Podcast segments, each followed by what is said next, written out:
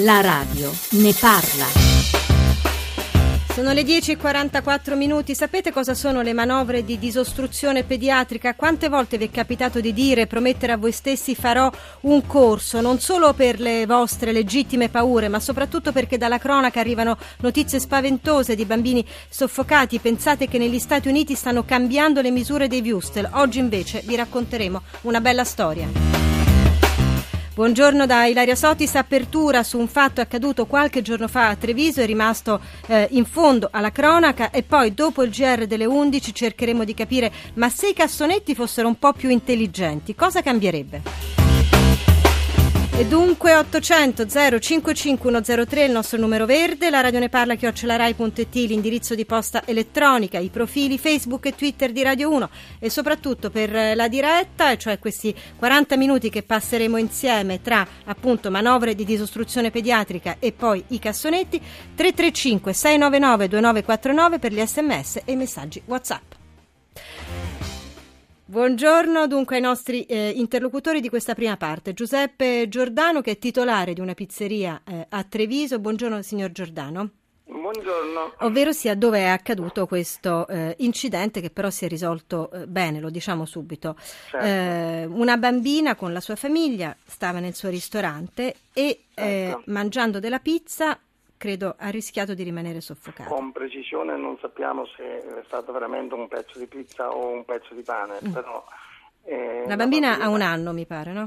Sì, sì, circa Molto piccola. anno, certo. Senta, cos'è successo? Intanto c'era molta gente nel ristorante in quel momento? Beh, il locale era di domenica sera, il locale era molto pieno Sì. e quindi eravamo tutti quanti in- intenti al nostro compito, al nostro lavoro, mentre questa famiglia che ehm, è venuta da noi è stata seguita per andare al tavolo e dopo hanno incominciato a mangiare il prendere di servizio normale.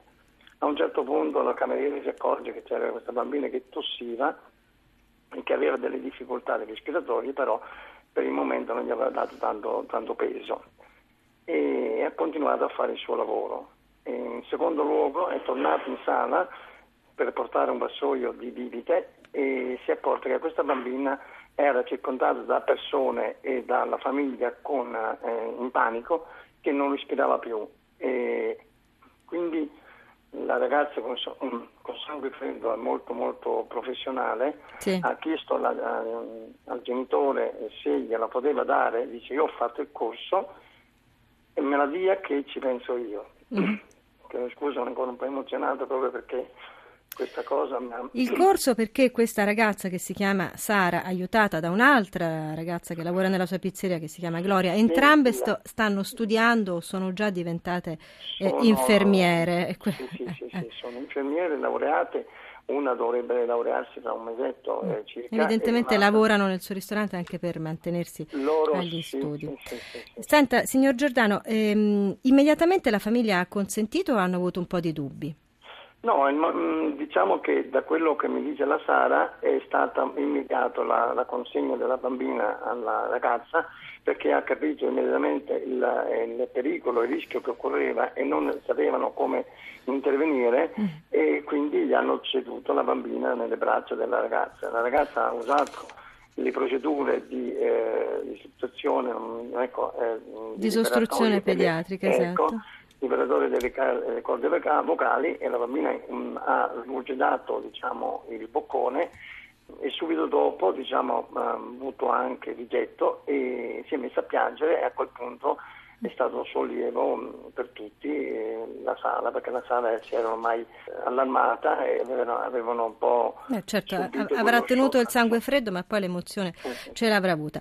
Marco Squicciarini, medico istruttore di rianimazione pediatrica, fondatore del sito Manovre di disostruzione pediatrica, appunto. Buongiorno, dottore. Buongiorno a voi. Senta, io eh, di questa storia ci piace tutto, salvo il fatto che queste due ragazze ormai sfuggono ai giornalisti, almeno ai giornalisti eh, locali che li stanno inseguendo. Ci piace molto anche il fatto che siano due studentesse infermiere che si mantengono al lavoro e si trovavano, no, come si suol dire, al momento giusto, al posto, giusto. 335 699 2949 per gli sms messaggi WhatsApp e poi il numero verde 800 055 103. Le chiedo subito che rischi si sono prese queste due ragazze?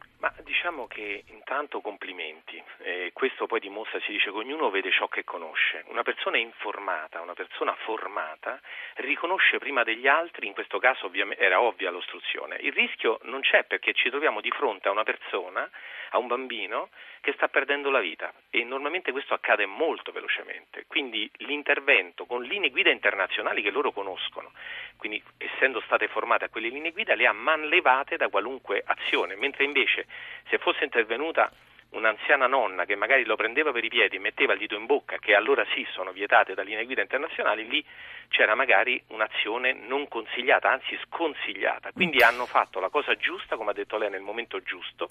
Si tratta di istanti, sono proprio istanti. Senta, spieghiamo bene quello che ha detto. Se uno ha fatto il corso, vuol dire che quella persona sa fare quella determinata cosa, seguendo delle linee guida internazionali esatto. e che dunque è deresponsabilizzato anche dalle eventuali conseguenze eh, legali che possono sempre, no, in qualche modo. Cioè, questo va detto, è il primo messaggio che bisogna far passare. Eh, lei è un bravissimo divulgatore e Grazie. non so se riesce ad arrivare al punto da far, attraverso la radio, perché qui non, non, possiamo far vedere, ma le parole hanno una forza immensa, a volte anche superiore a quella delle immagini, ci può dire che cosa si impara a fare? Eh, in questi corsi si impara a donare la vita a qualcuno e a parte il messaggio etico sul valore della vita che cerchiamo di insegnare a tanti ragazzi nelle scuole, ma mh, intanto poter aiutare una persona che in quel momento non ha nessuna possibilità significa veramente fare la differenza tra il tutto e il nulla. Il primo segno in, in Italia manca quella che viene definita prevenzione primaria, cioè riconoscere il pericolo prima, cioè un bambino di un anno non dovrebbe giocare con la pizza e con il pane, o comunque in un asilo non ci sono le palline, in un asilo non viene dato il prosciutto crudo o i viewster vengono trattati in un certo modo. Quindi questa è la prevenzione primaria. La prevenzione secondaria è fare un corso. Infatti in Italia purtroppo c'è un bambino a settimana che perde la vita per ostruzione, ma non per la pallina e per il prosciutto, ma perché chi è accanto non è stato informato, o meglio formato, cioè non ha seguito un corso che gli dà quegli strumenti per riconoscere man- il segno delle mani intorno al collo, il cambio del colore e immediatamente seguire quelle pacche, quelle manovre, la manovra di Heimlich che può fare la differenza come in questo caso le due ragazze hanno eh, praticato immediatamente. Anzi, più uno... Tra l'altro hanno questi due nomi meravigliosi, sì. no? Sara e Gloria sembrano fatti Bellissimo. apposta. Massimo Di Menna, segretario nazionale della Will Scuola, buongiorno anche a lei. Buongiorno. Parlando pro- eh, di chi deve essere informato, troppo importante no? il capitolo eh, della scuola, perché è chiaro che lì, eh, dove dire, trascorrono il maggior tempo i ragazzi e c'è anche no, un delegare da parte delle famiglie. E poi, lo dobbiamo dire Di Menna, perché dalla scuola sono venute anche notizie di cronaca drammatiche, anche di recente, adesso non sto qui a eh, ricordarle tutte quante, e, a, e, una che ci ha colpito in particolare a Napoli, due maestre sono state condannate per non essere riusciti a salvare un bambino. C'è un obbligo per il personale della scuola, maestre, personale ATA, bidelli, a fare questo corso, almeno uno a istituto, io vorrei dire. No, c'è nessun obbligo e aggiungo non c'è neanche una iniziativa eh, del Ministero che possa supportare e coordinare. Le dico, al momento il Ministero dell'Istruzione ha fatto una intesa con la Federazione Italiana dei Medici Pediatri per questi interventi di primo soccorso in età pediatrica e sono state individuate eh, un numero di scuole 60 in tutta Italia e si stanno formando per questi interventi 1800 persone tra dirigenti, insegnanti e personale non docente. Mm. Eh, la durata del corso è un'intera giornata che immagino, io non sono esperto, sia finalizzata ad acquisire queste prime competenze immediate. Sì. Non sarebbe assolutamente impossibile eh, e questo corso rilascia anche una certificazione, così come si veniva detto, non sarebbe, non sarebbe impossibile promuovere che in un anno in tutte le scuole ci possa essere un, una formazione che dura una giornata. Non sarebbe impossibile, eh, ma non solo non sarebbe impossibile, c'è, c'è di più. Per esempio, per, eh, sappiamo che la, basta contattare la Croce Rossa italiana per organizzare corsi gratuiti nelle scuole, nella, ne, basta contattare la Croce Rossa italiana più vicina. Adesso ci ascoltiamo Peter Gabriel e poi torniamo perché c'è altro da dire sia sulle scuole che sui bambini.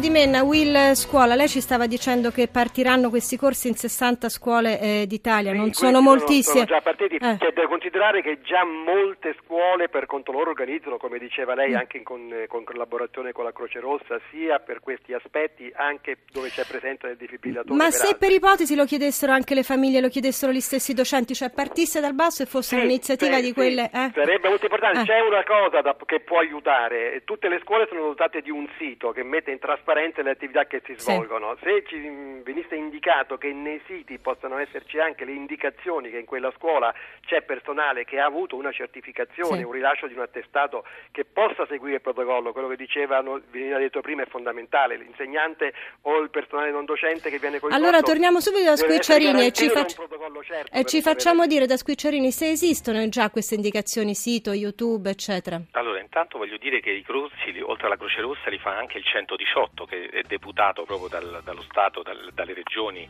depositario di queste informazioni, l'American Art, l'IRC, Salvamento Academy. Ci sono tante organizzazioni che gratuitamente fanno queste lezioni informative. Li metteremo tutti sul nostro sito questi, questi nomi che lei ha elencato perché sono eh, le istituzioni a cui rivolgersi. Ci sarebbe ancora molto da dire su questo, per esempio l'assenza di un'iniziativa legislativa, quanto sarebbe importante affrontarla, così come molti ricorderanno il caso del bambino al centro eh, commerciale di Roma che è rimasto strozzato e purtroppo è morto con un viustel e da quella vicenda venne fuori che all'interno di questi centri commerciali che sono ormai delle piccole città non c'è un obbligo di presidio. Vi ringrazio, noi torniamo dopo il giornale delle 11 parlando di cassonetti.